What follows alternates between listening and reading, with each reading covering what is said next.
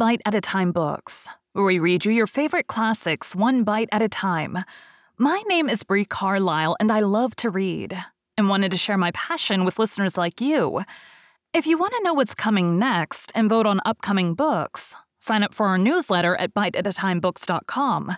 You'll also find our new t shirts in the shop, including podcast shirts and quote shirts from your favorite classic novels. Be sure to follow my show on your favorite podcast platform so you get all the new episodes. You can find most of our links in the show notes. But also, our website, biteatatimebooks.com, includes all of the links for our show, including to our Patreon to support the show, and YouTube, where we have special behind the narration of the episodes. We're part of the Bite at a Time Books Productions Network. If you'd also like to hear what inspired your favorite classic authors to write their novels, and what was going on in the world at the time, check out the Bite at a Time Books Behind the Story podcast, wherever you listen to podcasts. Please note, while we try to keep the text as close to the original as possible, some words have been changed to honor the marginalized communities who've identified the words as harmful, and to stay in alignment with Bite at a Time Books' brand values. Today we'll be continuing 20,000 Leagues Under the Sea by Jules Verne. Chapter 17 From Cape Horn to the Amazon. How I got onto the platform, I have no idea. Perhaps the Canadian had carried me there. But I breathed. I inhaled the vivifying sea air. My two companions were getting drunk with the fresh particles. The other unhappy men had been so long without food that they could not with impunity indulge in the simplest ailments that were given them. We, on the contrary, had no ends to restrain ourselves. We could draw this air freely into our lungs, and it was the breeze. The breeze alone that filled us with this keen enjoyment. Ah, said Conseil, how delightful this oxygen is. Master need not fear to breathe it. There's enough for everybody. Ned Land did not speak, but he opened his jaws wide enough to frighten a shark. Our strength soon returned, and when I looked round me, I saw we were alone on the platform. The foreign seamen in the Nautilus were contented with the air that circulated in the interior. None of them had come to drink in the open air. The first words I spoke were words of gratitude and thankfulness to my two companions. Ned and Conseil had prolonged my life during the last hours of this long agony. All my gratitude could not repay such devotion.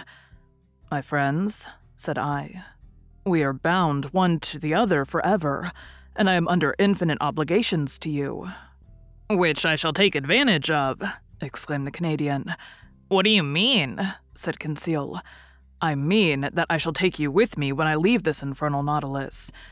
Well, said Conseil, after all this, are we going right? Yes, I replied for we are going the way of the sun, and here the sun is in the north. No doubt, said Ned Land. But it remains to be seen whether he will bring the ship into the Pacific or the Atlantic Ocean, that is, into frequented or deserted seas. I cannot answer that question. And I feared that Captain Nemo would rather take us to the vast ocean that touches the coasts of Asia and America at the same time. He would thus complete the tour around the submarine world and return to those waters in which the Nautilus could sail freely. We ought before long to settle this important point. The Nautilus went at a rapid pace. The polar circle was soon passed, and the course shaped for Cape Horn.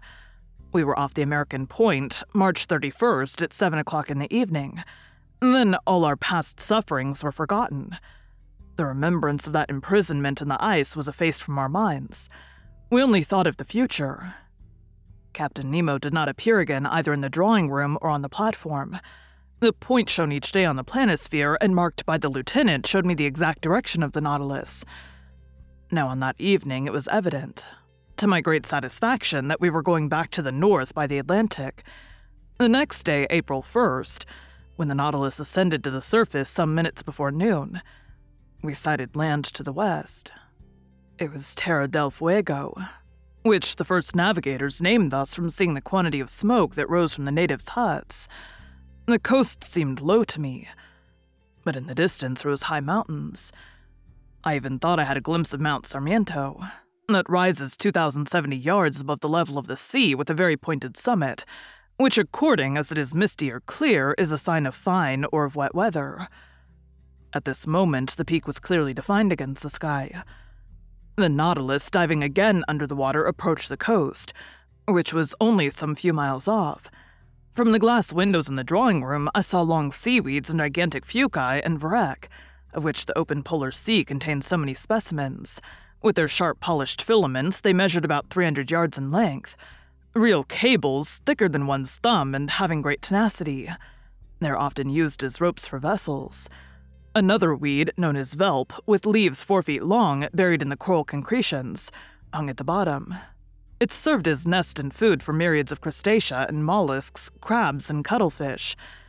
Their seals and otters had splendid repasts, eating the flesh of fish with sea vegetables according to the English fashion. Over this fertile and luxuriant ground, the Nautilus passed with great rapidity. Towards evening, it approached the Falkland Group, the rough summits of which I recognized the following day. The depth of the sea was moderate. On the shores, our nets brought in beautiful specimens of seaweed, and particularly a certain fucus, the roots of which were filled with the best mussels in the world.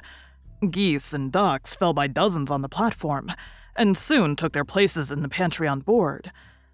When the last heights of the Falklands had disappeared from the horizon, the Nautilus sank to between 20 and 25 yards and followed the American coast.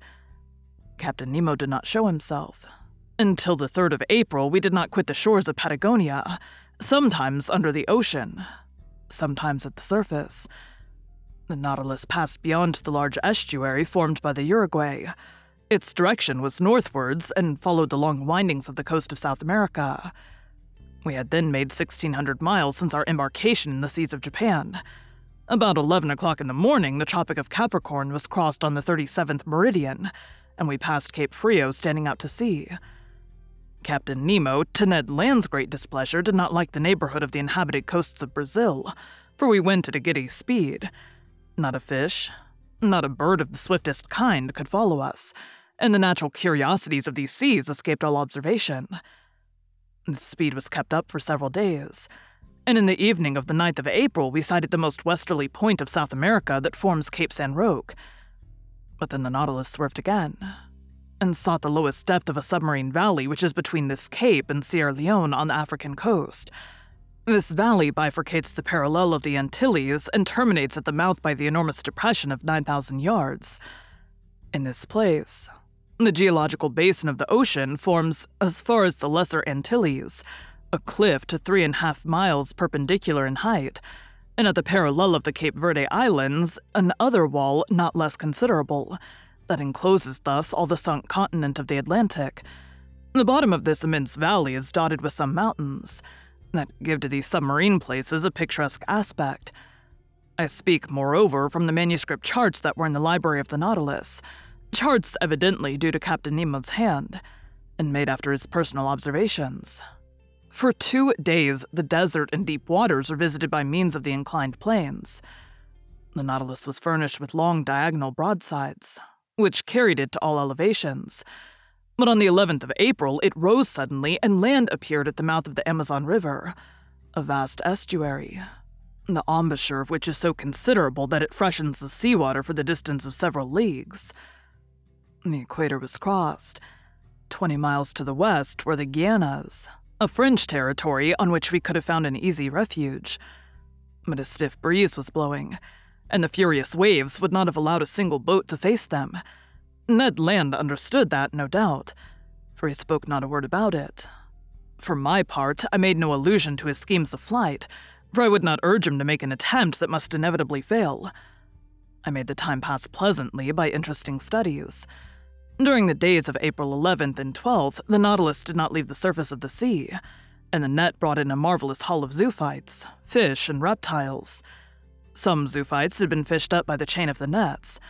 They were for the most part beautiful phyctallines, belonging to the actinidian family, and among other species, the Phyctalis protexta, peculiar to that part of the ocean, with a little cylindrical trunk, ornamented with vertical lines speckled with red dots, crowning a marvelous blossoming of tentacles.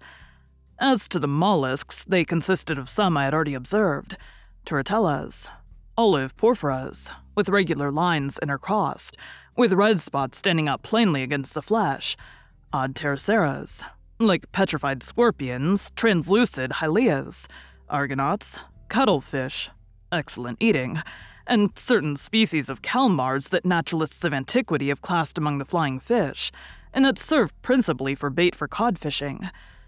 I had now an opportunity of studying several species of fish on these shores.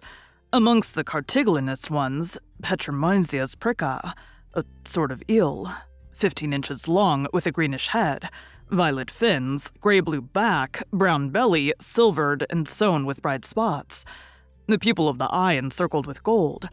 A curious animal that the current of the Amazon had drawn to the sea, for they inhabit fresh waters. Tuberculated streaks with pointed snouts and a long loose tail, armed with a long jagged sting. Little sharks, a yard long, gray and whitish skin, and several rows of teeth bent back, that are generally known by the name of pantophils. Vespertilios, a kind of red isosceles triangle, half a yard long, to which pectorals are attached by fleshy prolongations that make them look like bats, that their horny appendage, situated near the nostrils, has given them the name of sea unicorns. Lastly, some species of ballistae. The Curasavian, whose spots were of a brilliant color, and the Capriscus of clear violet, and with varying shades like a pigeon's throat. I end here this catalogue, which is somewhat dry perhaps, but very exact, with a series of bony fish that I observed in passing belonging to the apteronotes, and whose snout is white as snow.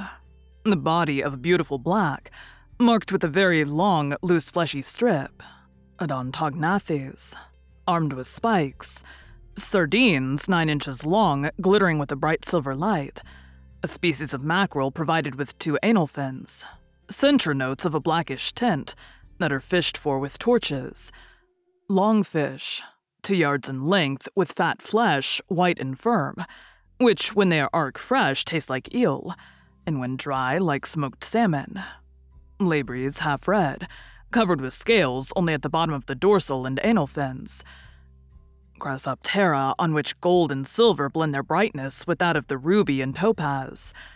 Golden tailed spares, the flesh of which is extremely delicate, and whose phosphorescent properties betray them in the midst of the waters. Orange colored spares with long tongues. Migres with gold caudal fins. Dark thorn thorntails, anableps of Suriname, etc. Notwithstanding this etc., I must not omit to mention fish that Conseil will long remember, and with good reason. One of our nets had hauled up a sort of very flat rayfish, which, with the tail cut off, formed a perfect disc and weighed 20 ounces. It was white underneath, red above, with large round spots of dark blue encircled with black. Very glossy skin, terminating in a bilobed fin.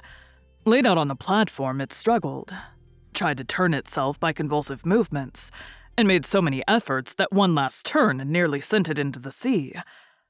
But Conseil, not wishing to let the fish go, rushed to it, and before I could prevent him, had seized it with both hands. In a moment, he was overthrown, his legs in the air and half his body paralyzed, crying, Oh, master, master, help me! It was the first time the poor boy had spoken to me so familiarly. The Canadian and I took him up and rubbed his contracted arms till he became sensible. The unfortunate Conseil had attacked a crampfish of the most dangerous kind, the cumana. This odd animal, in a medium conductor like water, strikes fish at several yards' distance. So great is the power of its electric organ, the two principal surfaces of which do not measure less than 27 square feet. The next day, April 12th, the Nautilus approached the Dutch coast, near the mouth of the Maroni. There, several groups of sea cows herded together, they were manatees. That, like the dugong and the Stellera, belonged to the Sirenian order. These beautiful animals, peaceable and inoffensive from 18 to 21 feet in length, weigh at least 1600 weight.